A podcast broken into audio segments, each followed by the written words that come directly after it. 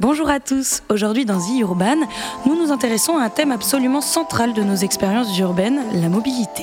Que ce soit à Paris, à Los Angeles ou à Jakarta, les embouteillages, la saturation de certains axes et tout simplement la croissance continue des villes rendent nos déplacements plus complexes et nos mobilités souvent plus inégalitaires aussi.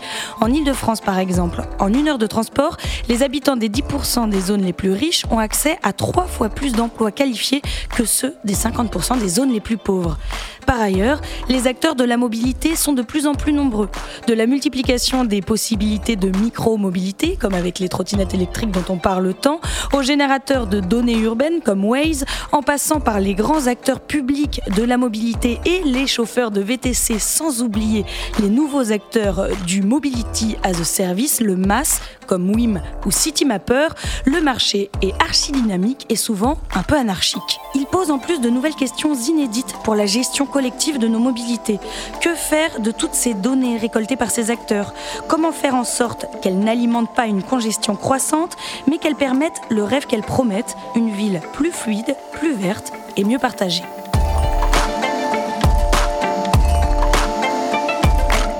Alors pour répondre à ces épineuses questions, je suis en compagnie de Joël Azan. Bonjour Joël Azan. Bonjour. Vous êtes partenaire, managing director et chercheur au Bruce Anderson Institute. C'est le groupe de réflexion du Boston Consulting Group, le BCG. Vous êtes spécialiste du futur de la mobilité. Vous travaillez avec des gouvernements, des municipalités et des acteurs de la mobilité sur la ville de demain. Il y a aussi Anne de Bagneux. Bonjour Anne de Bagneux. Bonjour. Vous êtes la directrice stratégie et transformation du groupe Transdev, un des leaders mondiaux de la mobilité, présent dans 20 pays, où vous accompagnez à la fois des collectivités territoriales et des entreprises dans la recherche et la mise en œuvre de solutions de mobilité. Et enfin, Sabine Desnaud, bonjour. Bonjour. Directrice exécutive R&D et innovation et RSE de Gessina. Au sein de ce grand acteur de l'immobilier, vous pensez l'innovation et la responsabilité sociale en parallèle. Gessina possède des bureaux et immeubles au cœur de la ville et une partie de votre travail consiste à inscrire ces espaces les plus vertueusement possibles dans leur écosystème, ce qui implique de penser nécessairement à la mobilité de ses usagers. Alors avant de parler des problématiques qu'on a rapidement esquissées en introduction, je vous propose d'écouter ce micro-trottoir réalisé dans les rues de Paris sur ce que signifie la mobilité au quotidien pour ceux qui habitent et travaillent dans cette ville. Alors mon moyen de transport c'est euh, la motocyclette surtout et les pieds. Malheureusement je prends mon véhicule. J'adorerais pouvoir faire autrement. Je me déplacerai toujours à vélo je pense. Toute la ligne 9 euh, qui est blindée tous les matins alors euh, voilà. C'est à peu près 14 minutes de tram par jour. Par rapport aux trois quarts des Parisiens je peux dire vraiment que j'ai une situation très confortable. Je trouve que les transports à Paris ça peut devenir hyper stressant tout d'un coup. C'est hyper stressant mais à la fois ça fait partie du quotidien. Je pense qu'on n'a pas le choix donc on fait avec. Les trottinettes électriques ils font n'importe quoi. Ça m'est arrivé de refuser des boulots juste parce que euh, j'ai une heure de métro en fait et c'est relou. Je penserais soit à déménager, soit à changer de boulot. Je me suis fixé 30 euh, minutes maximum de transport euh, pour aller au travail. La téléportation, je pense que c'est le transport du futur. Bon, la téléportation, on n'y est pas encore, mais euh, vous l'avez entendu dans ce micro-trottoir et c'est pas une surprise. Pour beaucoup de gens qui vivent et travaillent dans la capitale, les questions de mobilité peuvent être source de stress et de perte de temps. Il y a évidemment des chiffres hein, pour appuyer ce micro-trottoir. 32% des adeptes du vélo, scooter, boulot, dodo considèrent que leur trajet du matin influence négativement sur leur humeur et c'est le cas de 52% des usagers du RER e à Paris. Alors, Joël Azan, quelles sont aujourd'hui les difficultés majeures rencontrées par les usagers des grands centres urbains?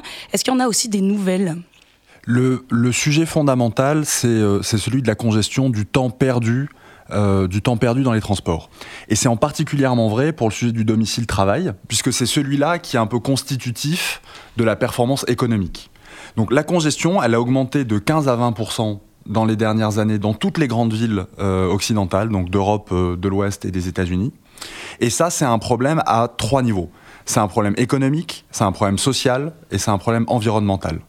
Le problème économique, c'est celui que vous décriviez, c'est la difficulté pour les personnes qui sont dans des zones enclavées en termes de transport et de mobilité d'avoir accès à l'emploi. On a entendu dans le micro-trottoir quelqu'un qui disait j'ai refusé un travail ou ça ça m'est arrivé de refuser un travail à cause du temps de trajet pour y aller. En Ile-de-France, c'est un actif sur trois qui a refusé euh, un travail à cause euh, du temps de trajet pour s'y rendre. Et c'est pire encore puisque c'est 4 jeunes sur 10 qui se sont retrouvés dans cette situation. Donc c'est en plus excluant pour ceux pour qui l'accès à l'emploi est le plus compliqué, qui sont les jeunes. Quand on le regarde de manière plus globale et qu'on compare les villes entre elles, les villes qui ont les systèmes de mobilité et de transport les plus performants, sont également les villes les plus riches, où la richesse par habitant est la plus élevée, et sont également les villes les plus équitables, c'est-à-dire celles où l'écart de revenus entre les personnes les plus riches et les personnes les plus défavorisées est le plus faible. Donc on est vraiment en train de parler d'une infrastructure complètement fondamentale, essentielle, qui est celle de nos systèmes de transport et de mobilité, qui permet de rendre les villes plus riches et les villes plus équitables. Le dernier point, c'est la performance environnementale. Aujourd'hui, euh, on paye les conséquences d'une politique du tout voiture qui, nous a, qui a guidé les politiques de transport pendant euh, des décennies. Euh, cette politique, elle fait que le taux de détention de voitures individuelles est très élevé, l'utilisation de ces voitures est très faible, et en fait, on a une politique de transport qui est extrêmement carbonée, avec une transition vers le véhicule électrique qui reste encore majoritairement à enclencher. Anne de Bagneux, euh, vous qui travaillez à, Transdev, un des grands leaders de la mobilité, c'est quoi pour vous les enjeux actuels que vous avez identifiés? Alors je voudrais partager trois enjeux euh, qui nous paraissent majeurs et sur lesquels on travaille euh, activement. Le premier, c'est de connecter les périphéries avec les centres urbains. On parle beaucoup de l'étalement urbain, hein, qui a conduit beaucoup d'actifs finalement à se, à s'exiler euh, euh, dans les périphéries pour se loger. Euh, malgré tout, les emplois sont restés dans les centres urbains, et tous ces actifs le matin, ben, ils n'ont pas beaucoup d'autres choix que de prendre leur véhicule pour aller travailler, parce qu'il n'y a pas de solution qui a été construite pour eux. Alors pour plein de raisons, et notamment du fait d'un manque de continuité dans la gouvernance des territoires. Hein. On est souvent en périphérie, dans des territoires qui ne sont pas gouvernés ni par les métropoles ni par les agglomérations. Donc tout ça crée des congestions immenses à l'entrée des villes et c'est évidemment un premier problème majeur euh, qui explique donc les, congestions dans, les centres urbains. Donc on voit bien que la mobilité est un enjeu d'égalité des chances et d'égalité des territoires. Le deuxième enjeu, euh, évidemment, c'est de, euh, fluidifier euh, la mobilité dans les centres urbains. Donc ça passe par la décongestion. Donc on revient au premier sujet qui vient d'être évoqué. Mais, on est ici aussi sur les sujets de simplification de la mobilité, à la fois en termes d'information, d'accès à l'information, et à la fois en termes d'achat de consommation. Et donc, il faut que la mobilité, enfin, en tout cas, il faut que les, services en matière de mobilité évoluent. Et le foisonnement de nouvelles solutions fait que la ville est devenue euh, quelque part une, jungle dans laquelle on a aussi à régler le sujet de la gestion des espaces. Il faut euh, apprendre à mieux faire cohabiter toutes ces différentes solutions. Et c'est un, enjeu très important en matière de fluidification de la mobilité dans les centres. Et le troisième enjeu qu'il ne faut pas oublier, c'est la desserte des zones peu denses. Alors, quand on parle de zones peu denses, on, on pense souvent aux zones rurales. Mais il n'y a pas que les zones rurales, il y a aussi les zones d'activité, les zones industrielles qui sont en périphérie des villes qui ont été développés parfois de façon un peu, je dirais un peu en stand-alone, enfin un petit peu à côté des plans de développement urbain, et qui en général souvent sont assez mal desservis. Et donc nous on a une offre, euh, on est en train de déployer une offre pour ces zones qui malgré tout concentre beaucoup d'emplois, et donc il faut euh, effectivement apporter des solutions adéquates à ces, euh, ces actifs-là. Et on pourrait imaginer que ce soit les entreprises qui représentent ces emplois qui, qui s'occupent aussi de cette mobilité. Pour 57% des personnes interrogées pour un baromètre mobilité du BCG réalisé avec l'Urban Lab de My Little Paris, les efforts des entreprises pour faciliter leur transport quotidien sont insuffisants ou sont inadaptés? Sabine Deno, vous représentez un petit peu les entreprises ici. Quel est le rôle justement des entreprises et encore plus d'une entreprise dont le cœur de métier est la ville, comme Jessina, dans euh, les adaptations à ces nouvelles mobilités? Nous sommes propriétaires d'un nombre de parkings assez important. Alors là, je suis pas directement dans la mobilité, mais dans une des conséquences de cette mobilité, c'est ce besoin euh, de stationnement. Et euh, donc, nos réflexions, et qui sont déjà bien entamées, c'est comment, en effet, on peut faciliter le déplacement en facilitant euh, le stationnement aussi. Euh, et donc à ce titre-là, euh, nous avons déjà ouvert une bonne partie de nos parkings. Nous avons plus de 400 parkings aujourd'hui qui sont ouverts à des acteurs extérieurs. Et, nous allons continuer de développer cette politique-là. Mais par ailleurs, Gessina est un acteur francilien et très parisien. Et derrière ça, c'est aussi faire le choix concernant les déplacements, faire le choix des transports en commun l'ensemble de nos actifs, chacun de nos actifs est situé euh, au plus loin à 400 mètres d'un point de transport en commun. C'est aussi faire le choix de la centralité. Et c'est ce que nous avons fait euh, chez Gessina. Euh, et c'est favoriser le choix d'une forme de, densification qui va aller dans le sens des mobilités douces. De décarboner un petit peu la ville. Voilà. Et puis, c'est aussi une action à l'égard de nos propres collaborateurs. Euh, puisque nous avons mis en place euh, des flottes euh, de véhicules électriques pour nos propres collaborateurs qui sont partagés par les, par les collaborateurs. Vous parlez de la centralité, euh, euh, vous Anne de Bagneux, vous parlez euh, de l'étalement urbain et c'est vrai que c'est un des grands enjeux de la mobilité qui concerne absolument toutes les métropoles. Plus les villes s'étendent, plus les déplacements s'allongent, plus les empreintes carbone sont mauvaises, vous le disiez aussi Joël Azan. Alors il y a des vrais enjeux autour de cette centralité dont vous nous parlez Sabine. A priori on ne peut être que favorable à la réduction des temps de trajet, à la préservation des espaces naturels ou agricoles que permet une densification urbaine, mais construire toujours plus haut et plus serré dans les centres-villes, ça peut aussi rencontrer de l'hostilité de la part des riverains qui peuvent ressentir une dégradation de leur qualité de vie. Comment est-ce que vous travaillez sur ces questions à Gessina? On le travaille de, plusieurs façons, mais je pense qu'il faut avant tout envisager la centralité et cette densification euh, comme une opportunité. Une opportunité euh, d'avoir plus de services et des services de proximité. Une opportunité aussi d'avoir plus de services liés à des espaces euh, partagés. Et puis surtout, pour vraiment parler de nos sujets de mobilité, ce sont euh, des déplacements éviter en réalité. C'est bien tout l'intérêt euh, d'être euh, centralisé. La densification, je parlais d'espaces partagés, on a parlé tout à l'heure des parkings partagés, mais ça peut être plein d'autres choses qui sont partagées. On a eu des expériences de bibliothèques partagées dans nos résidences. Et ça, ça permet aussi de créer du lien social. Enfin, donc euh, on, on, retrouve vraiment différents intérêts. Vous parliez tout à l'heure de la hauteur des immeubles.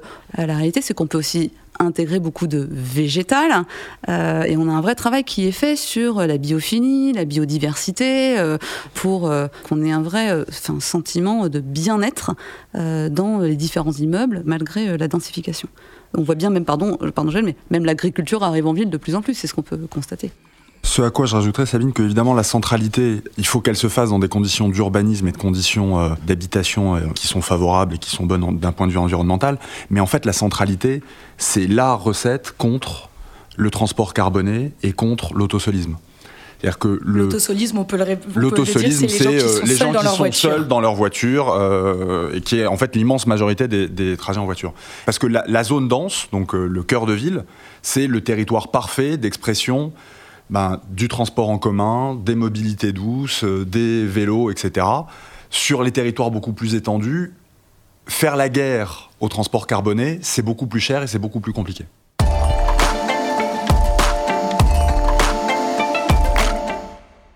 La multiplication des acteurs dans le secteur de la mobilité.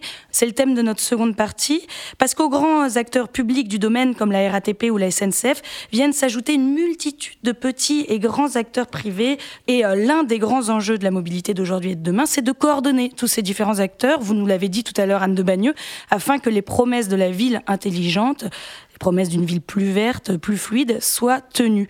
Alors je vais vous donner un petit exemple sur lequel j'aimerais que vous me donniez votre avis. En 2014, à l'occasion des JO de Rio de Janeiro, Waze a créé le programme Connected Citizens. C'est un programme qui consiste à créer des échanges de données avec la ville. En gros, Waze donne à la ville des données fournies par ses utilisateurs en temps réel. Il les anonymise en même temps. Et de son côté, la ville fournit les données plus institutionnelles. À Rio, les autorités ont utilisé les données de Waze pour savoir s'il était nécessaire de construire une nouvelle autoroute urbaine pour désengorger un petit peu le trafic. Et en examinant les données, ils se sont rendus compte qu'en construisant euh, trois nouvelles voies rapides pour les transports en commun, pour les taxis, pour la police, ils pouvaient réduire le trafic de 27%. Et cette nouvelle autoroute, donc ils prévoyaient de construire, devenait inutile. Ils ont économisé des millions et ils sont parvenus à leur objectif initial. Joël Azan, qu'est-ce que vous pensez, vous, de cette initiative de Waze Connected Citizen? En un mot, c'est super. Euh, pourquoi? Parce que si on résume ce que sont les nouvelles mobilités, les nouvelles mobilités, c'est le passage d'une mobilité statique à une mobilité dynamique, donc qui s'adapte aux besoins. C'est le passage d'une mobilité organisée à une mobilité à la demande, donc euh, des plans de bus qui bougent une fois tous les 5 ou 10 ans à quelque chose qui s'adapte en temps réel au fait qu'il y a un événement, un match de foot, un concert, etc. Et c'est le passage d'une mobilité où chacun détient ses propres actifs, tout le monde a sa propre voiture, à une mobilité partagée, où euh, on partage des flottes de vélos, de trottinettes électriques, etc. Le fuel, l'énergie qui est derrière ces trois transitions que je viens de mentionner, c'est la data, c'est la donnée. Elle est indispensable et en fait, il y a besoin d'un nouveau système opérationnel pour les villes pour qu'elles soient capables de comprendre en temps réel comment euh, les gens se déplacent, quels sont les besoins qui sont en train d'émerger pour pouvoir agir de manière plus intelligente à très court terme, dans la journée, dans l'heure, et aussi à moyen euh, et à long terme sur la planification des systèmes de transport et la planification des infrastructures. Donc le système mis en place par Waze, à ce titre-là, il est super. J'y vois deux limites. La première limite, c'est que euh, ça ne marche que dans les endroits où Waze a une pénétration très élevée. Alors, ça a marché euh, au Brésil, ça marcherait en Israël, dont euh, Waze est originaire, puisque en fait la quasi-totalité des, des, automobilistes en Israël utilisent Waze. Ça pourrait marcher à Paris, puisque Paris est l'une des villes dans lesquelles Waze a la pénétration la plus élevée, avec je crois environ 4 millions d'utilisateurs actifs.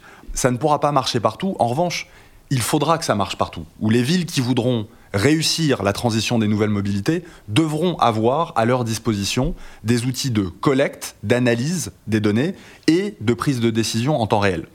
Et c'est donc là la limite du système euh, Waze, c'est qu'en fait c'est quasiment un sujet de souveraineté pour les villes d'être capable de se doter de ces outils-là et d'être capable d'avoir suffisamment la main sur collecte, analyse, prise de décision. Je suis complètement d'accord avec ce que vient de dire Joël Hazan. Les villes doivent garder une vraie souveraineté sur ces sujets. Chez Transdev, nous travaillons avec beaucoup d'énergie sur le big data. C'est vraiment un axe fort de nos stratégies.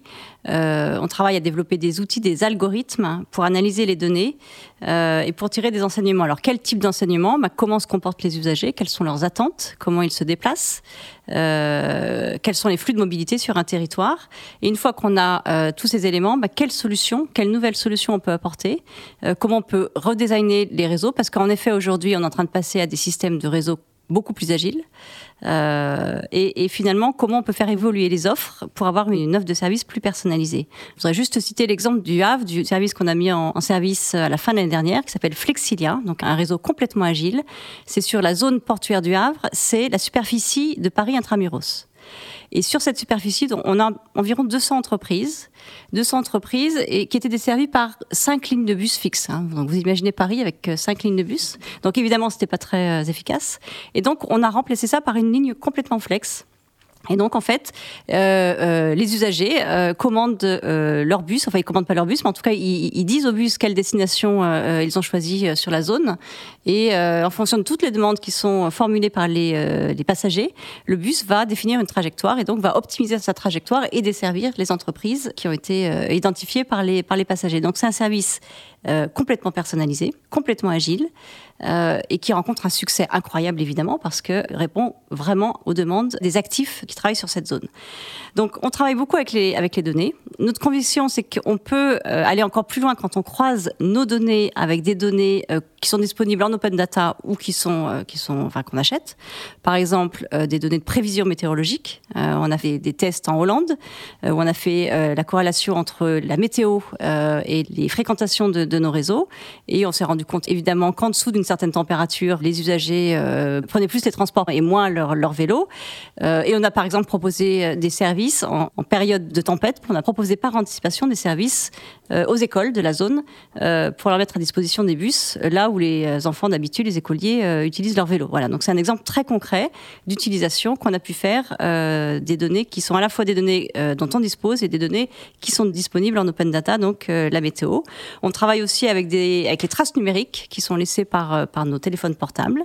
ce sont des données qu'on achète pour le moment, mais qui nous permettent d'analyser les charges dans nos réseaux de bus, dans nos réseaux de tram, et de, proposer des adaptations des réseaux en fonction de, des niveaux d'utilisation que l'on que l'on découvre. Voilà, donc des choses très concrètes euh, qui évidemment vont faire euh, progresser la mobilité et les services d'une façon, euh, je pense, très visible pour, pour les passagers. Et croiser ces données, c'est aussi au centre de la mobilité as a service, la masse que vous développez avec Transdev.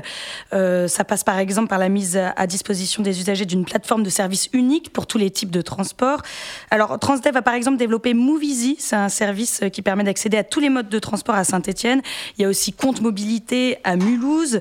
À Londres, c'est pas vous, mais il y a Citymapper. À Helsinki, il y a WIM, dans lequel vous êtes actionnaire. Mais à Paris, pour l'instant, il n'y a aucune solution de mobilité as a service qui n'est déployée pour le moment. Est-ce que vous pouvez, pour commencer, Anne, nous donner des exemples de réussite du MAS? On a des exemples très concrets. Euh, un premier exemple à Mulhouse, hein, donc on a lancé le premier compte mobilité euh, qui a été lancé en France. C'est un, vrai masse, hein, donc euh, on peut acheter de la mobilité avec son smartphone, pas seulement du bus, du tram ou du train, mais on peut également acheter de l'autopartage, on peut aller se garer, donc on peut utiliser les parkings, on peut réserver un vélo, et on reçoit une facture mensuelle. hein, donc on a un compte. Alors on est en démarrage, donc on a quelques milliers de clients, mais tous les mois on en a quelques milliers de plus, hein, donc et on suit ça de façon très précise. Et le troisième exemple intéressant, alors on n'est pas encore complètement dans le masse, mais, mais c'est une première brique qui est, très importante quand on travaille sur ces sujets, c'est euh, notre projet avec l'Île-de-France Mobilité, qui s'appelle M2I, hein, Mobilité intégrée pour l'Île-de-France. C'est un projet euh, de très grande envergure, très innovant. On est euh, une dizaine de partenaires industriels, donc tout ça est copiloté évidemment avec IDFM. Et l'objectif, c'est de développer un calculateur d'itinéraire multimodal, temps réel et prédictif, qui inclut tous les modes de transport y compris les véhicules particuliers. hein. Donc c'est un outil qui va être très puissant et donc on aura beaucoup, une masse d'informations impressionnantes hein, qui vont être collectées euh, dans cet outil.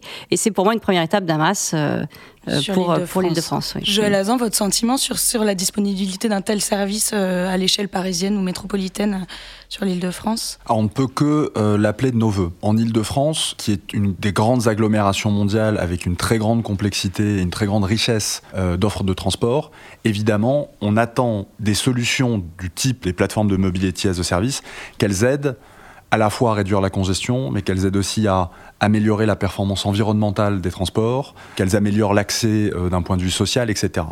Le risque attaché au MAS, c'est peut-être un peu son effet de mode. Aujourd'hui, tout le monde euh, y va de son effet, de son annonce, etc. Il y a malheureusement pas encore beaucoup de gens qui sont allés loin non pas dans la technologie, parce que la technologie n'est pas tellement le problème en termes de mobility as a service, mais plutôt dans l'intégration de la technologie dans les besoins du quotidien et dans la politique de transport des villes.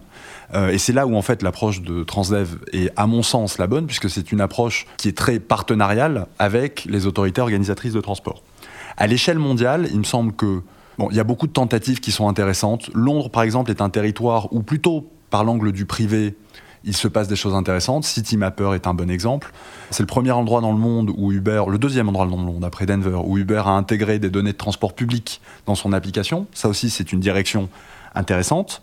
En revanche, l'exemple au niveau mondial qui me semble le plus abouti, c'est celui d'Helsinki que vous mentionniez avec WIM, dont Transdev est actionnaire, qui est un exemple de co-construction d'une solution entre les autorités publiques de la ville d'Helsinki et un partenaire technologique ambitieux, courageux, mais qui a réussi à donner le courage à la ville de prendre le problème euh, en main.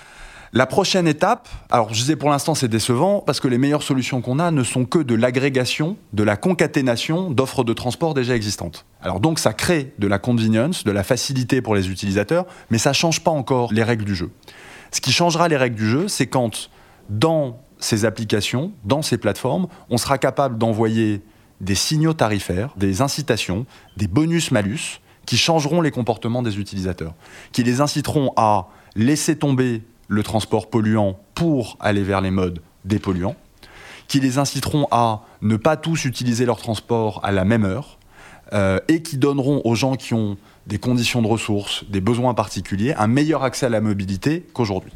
Ça, c'est la prochaine étape. Et cette prochaine étape, elle viendra quand le cadre réglementaire le permettra. Et quand les modalités de coopération entre les opérateurs privés de la mobilité les villes auront progressé. Mais justement, parlons-en, on parlait un petit peu euh, de gouvernance des villes. Vous, dans un des articles que vous avez publié dans le quotidien Les Échos, auquel vous participez souvent, vous dites que par effet de mode et en dépit de la présence des grands leaders mondiaux français comme Transdev ou Keolis, les collectivités ont souvent attribué euh, quelques pilotes de projets à de nombreuses start-up qui n'ont pas toujours les financements ni les moyens de leurs ambitions. Est-ce que le nombre de ces start-up participe aussi à une dissémination des données des utilisateurs qui rend euh, le truc plus anarchique encore? Alors j'ai dit ça, Oui, vous avez dit vrai. ça. et je le pense. Euh, mais si on reprend un pas de recul, l'immense majorité de l'innovation dont on parle beaucoup, de la révolution des nouvelles mobilités qui a commencé il y a 10 ans et qui va continuer pendant encore au moins 10, l'essentiel de l'innovation, de services et de technologies, est venu des startups. Donc ne nous mentons pas non plus sur les contributions euh, respectives. En revanche, il y a un impératif qui est celui de la consolidation, vous utilisez le mot de dissémination, c'est le contraire, de la non-dissémination des données. Puisqu'il y a énormément de valeur à avoir toute l'information centralisée au même endroit, puisque cette information centralisée est celle qui donne la vision totale, la vision systémique de ce qui se passe, et qui donne ensuite des capacités d'action intéressantes. Et ensuite, au-delà, je dirais que le nouvel enjeu, la nouvelle frontière qui n'a pas encore été euh, franchie, c'est celui de casser le compromis entre technologie et utilité publique. Et c'est là où je pense qu'en France, on a une chance fondamentale, c'est qu'en France, on a cette culture du transport public. Et on a des entreprises de transport public, plusieurs, on a trois leaders mondiaux, qui ont pris l'habitude de ces relations contractuelles avec les autorités publiques de transport, du dialogue sur l'utilité publique, et qui sont plutôt bien équipés, malgré tout, euh, en termes de technologie, malgré leur longue histoire. C'est des groupes qui ont tous pris le virage et ont tous fait l'effort de se développer technologiquement. Donc je pense qu'on a une chance, non seulement pour la France, mais on a aussi une chance pour l'export, puisque c'est un métier dans lequel on a toujours excellé. Ça fait des décennies qu'on y excelle, chez nous et à l'export. Et normalement, on devrait réussir à faire ça. La condition, c'est qu'il faut que la commande publique française le permette et le facilite. Vous vouliez dire quelque chose Juste quelque chose avant, oui, pour rebondir sur les propos, notamment les propos de Joël Hazan sur la, la gouvernance du MAS, parce que c'est un sujet très important. Parce que les plateformes MAS, finalement, vont être des plateformes qui vont permettre de collecter un nombre très important de données de la part de l'ensemble des opérateurs. Donc évidemment, la gouvernance de tout ça est fondamentale. Et ce qui se joue aujourd'hui avec la LOM, euh, c'est bien euh, en partie ça, c'est comment on va partager ces données et comment on va pouvoir les utiliser. Et nous, notre conviction, c'est que euh, les collectivités doivent garder la gouvernance du MAS pour garder la capacité de piloter leur territoire et leur politique publique. C'est vraiment très important. On voit bien que la politique de mobilité, c'est une façon de concrétiser une politique sociale, on l'a vu, une politique environnementale et aussi des objectifs en matière de développement. Et on sait que le MAS in fine, ça va être la possibilité de, et Joël Azan l'a dit, de créer des packages, euh, d'assembler différents types de mobilité, de définir des forfaits. Euh, et, donc la question se pose de qui va définir cette tarification, qui va définir ce qu'on met dans les packages, quel mode on va privilégier. Euh, effectivement, si les collectivités n'ont pas la main, euh, ben, elles ne pourront pas concrétiser et mettre en œuvre leur politique de mobilité. Donc c'est vraiment un point très important pour nous. en tout cas, on travaille dans cet esprit et tout ce qu'on fait, notamment ce que j'ai exposé tout à l'heure, se fait dans l'esprit d'être au service des collectivités, de leur politique publique et évidemment, in fine, des, des usagers des transports. On comprend bien que la, gouvernance de toutes ces données, c'est vraiment le point nodal de, de, cette question. Avec la multiplication de ces données numériques se pose aussi la question de l'impact écologique, hein, puisqu'on essaie d'avoir une ville plus verte, mais quand on multiplie euh, les données, euh, le cloud grossit et le cloud aujourd'hui, il consomme autant d'énergie que l'aviation civile, c'est-à-dire beaucoup, beaucoup. Sabine Desno, en tant que responsable RSE d'une grande entreprise, c'est quoi votre vision de la gestion de toutes ces données? Euh, La donnée et le pilotage de la donnée peut nous permettre, par exemple, d'aller au plus juste euh, sur l'énergie. Alors je m'explique. Euh, nos bâtiments ont vocation à devenir, et le sont déjà pour un certain nombre d'entre eux, des bâtiments producteurs d'énergie. Euh, donc ce qui veut dire que demain, nous aurons un parc qui sera producteur d'énergie. Dès aujourd'hui, les véhicules sont électriques et ont besoin de se fournir en énergie. Donc nous sommes en train de mettre en place ou de réfléchir à des systèmes qui permettent de produire de l'énergie dans les bâtiments, de stocker l'énergie dans les bâtiments, d'alimenter euh, les véhicules. Et inversement, l'innovation fait qu'aujourd'hui, il y a déjà un certain nombre de preuves de concepts sur le sujet qui montrent que les véhicules électriques peuvent aussi être considérés non pas uniquement comme des objets de mobilité, mais également comme des batteries mobiles qui pourront, quand c'est nécessaire, euh, venir alimenter euh, nos bâtiments en énergie. Donc là, on est dans la gestion, ce que j'appelle au plus juste de la donnée, pour gérer au mieux notre mobilité. Et derrière, la donnée va nous aider à gérer euh, des micro-contrats finalement euh, de vente et d'achat d'énergie euh, entre des producteurs finalement locaux d'énergie, des consommateurs locaux d'énergie. Et, donc on va avoir des systèmes de blockchain, etc., qui vont nous permettre de gérer tout ça. donc là, la, donnée devient aussi une opportunité. Autre opportunité, probablement pour la donnée, parce qu'on le voit bien, notamment avec les véhicules autonomes à venir, un des risques, c'est celui que vous évoquiez, c'est qu'il y ait en permanence, en continu, du besoin de calcul et que ce calcul va euh, effectivement à une empreinte écologique euh, extrêmement euh, négative. Et donc la question c'est de se dire, et ça existe déjà finalement, aujourd'hui nous, nous pouvons tirer parti de ces données pour la chaleur qu'elles dégagent Aujourd'hui, quand vous prenez un data center classique, euh, il dégage énormément de chaleur et aujourd'hui, il y a un certain nombre d'acteurs qui proposent, des acteurs de l'immobilier comme nous, euh, de venir loger ces petits bouts de data center euh, dans nos immeubles pour en chauffer les logements, pour en chauffer l'eau, etc.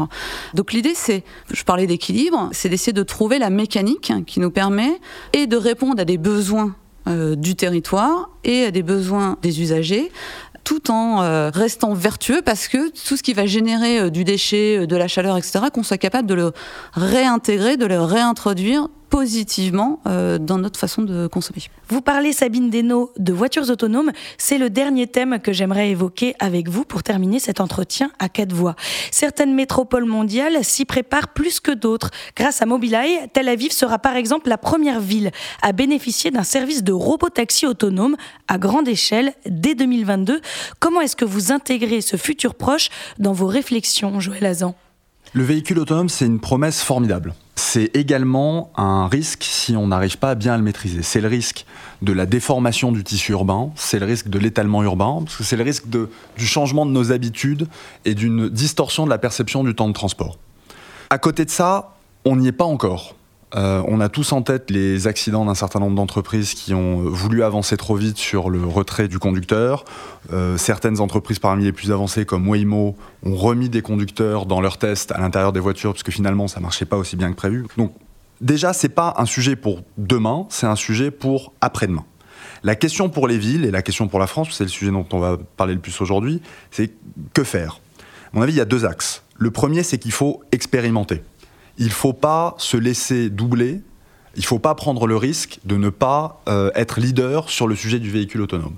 Donc effectivement, l'initiative à, Tel Aviv avec Mobileye est très ambitieuse et elle relève d'un très bon partenariat entre les autorités publiques israéliennes, à la fois au niveau du gouvernement et au niveau de la ville, et ce champion national Mobileye qu'elles ont déjà beaucoup aidé dans le passé à développer. Donc on a besoin d'avoir une politique industrielle du même niveau d'ambition sur le véhicule autonome. En revanche, il faut surtout pas qu'on attende le véhicule autonome pour faire des choses. On a déjà énormément d'innovations dont on n'a pas encore tiré tout le potentiel du point de vue de l'utilité publique des transports et de la mobilité. Et donc la priorité, ça reste ça. Ça reste prendre tout ce qu'on a déjà à disposition et en tirer le meilleur. Anne de Bagneux, vous commencez, vous, avec Transdev depuis un bout de temps, à expérimenter euh, justement ce que disait euh, Joël Azan. Très, certainement. Pour Transdev, le, véhicule autonome n'est pas un fantasme technologique ni une lubie euh, de ceux qui voudraient passer plus de temps dans leur voiture euh, à faire autre chose que conduire. C'est effectivement une belle promesse, et notamment pour les territoires euh, qui ont des enjeux de premier et dernier kilomètre. Euh, souvent donc les, zones peu denses dont on parlait tout à l'heure, et qui ont aussi de plus en plus de problèmes à recruter des conducteurs parce qu'il faut savoir qu'on a euh, dans notre métier des difficultés de recrutement. Euh, donc c'est une belle promesse et on y travaille assez activement depuis trois ans. Hein. D'ailleurs, on a des, une belle expérimentation à Rouen euh, et on est en train de lancer une expérimentation à Saclay. Euh, on a une conviction, c'est que cette euh, mobilité autonome sera en, premier lieu pardon, accessible pour des flottes qui vont proposer des services partagés sous pilotage des collectivités locales sur des voies éventuellement ouvertes, euh, mais sur des itinéraires fixes. Hein. c'est ce que nous expérimentons à Rouen. Et d'ailleurs, nous avons demandé l'autorisation d'exploitation commerciale, donc ce serait une première et on attend ça avec impatience. Euh, donc, c'est peut-être pas pour demain, mais sans doute pour après-demain. En tout cas, on est prêt. On travaille beaucoup sur la plateforme de supervision, en fait. Hein, c'est ça qu'on développe, une plateforme de supervision pour apporter une couche de sécurité complémentaire, hein, puisqu'il y a déjà de la sécurité embarquée dans les véhicules autonomes, évidemment. Donc, on travaille à apporter de la redondance, en fait, sur la sécurité. Et on travaille aussi sur l'expérience euh, passager, parce qu'évidemment, les passagers qui vont se retrouver tout seuls, euh, sans présence humaine, eh ben, on a besoin de les rassurer, donc on travaille aussi sur ces sujets. Donc, euh, beaucoup d'énergie, beaucoup de moyens qui sont déployés chez Transdev. Et comme le disait Joël Azan, il ne faut pas attendre les véhicules autonomes. Et donc, en termes d'usage, on travaille activement sur le transport à la demande, qui nous permet, notamment en matière de premier kilomètre, de dernier kilomètre, de valider les usages qui demain seront en fait possibles en véhicule autonome. Et aujourd'hui, on utilise des véhicules traditionnels. Merci à tous les trois d'avoir participé à cette discussion autour de l'extension du domaine de la mobilité. Merci Joël Azan, merci Yann Devagneux, merci Sabine Desnaux. Des réflexions indispensables à poursuivre si on veut des vies plus fonctionnelles, plus justes, plus fluides et tout simplement plus agréables. Pour ceux qui veulent aller plus loin et alimenter leurs réflexions, je vous invite à écouter le reste des podcasts The Urban qui sont en français et en anglais.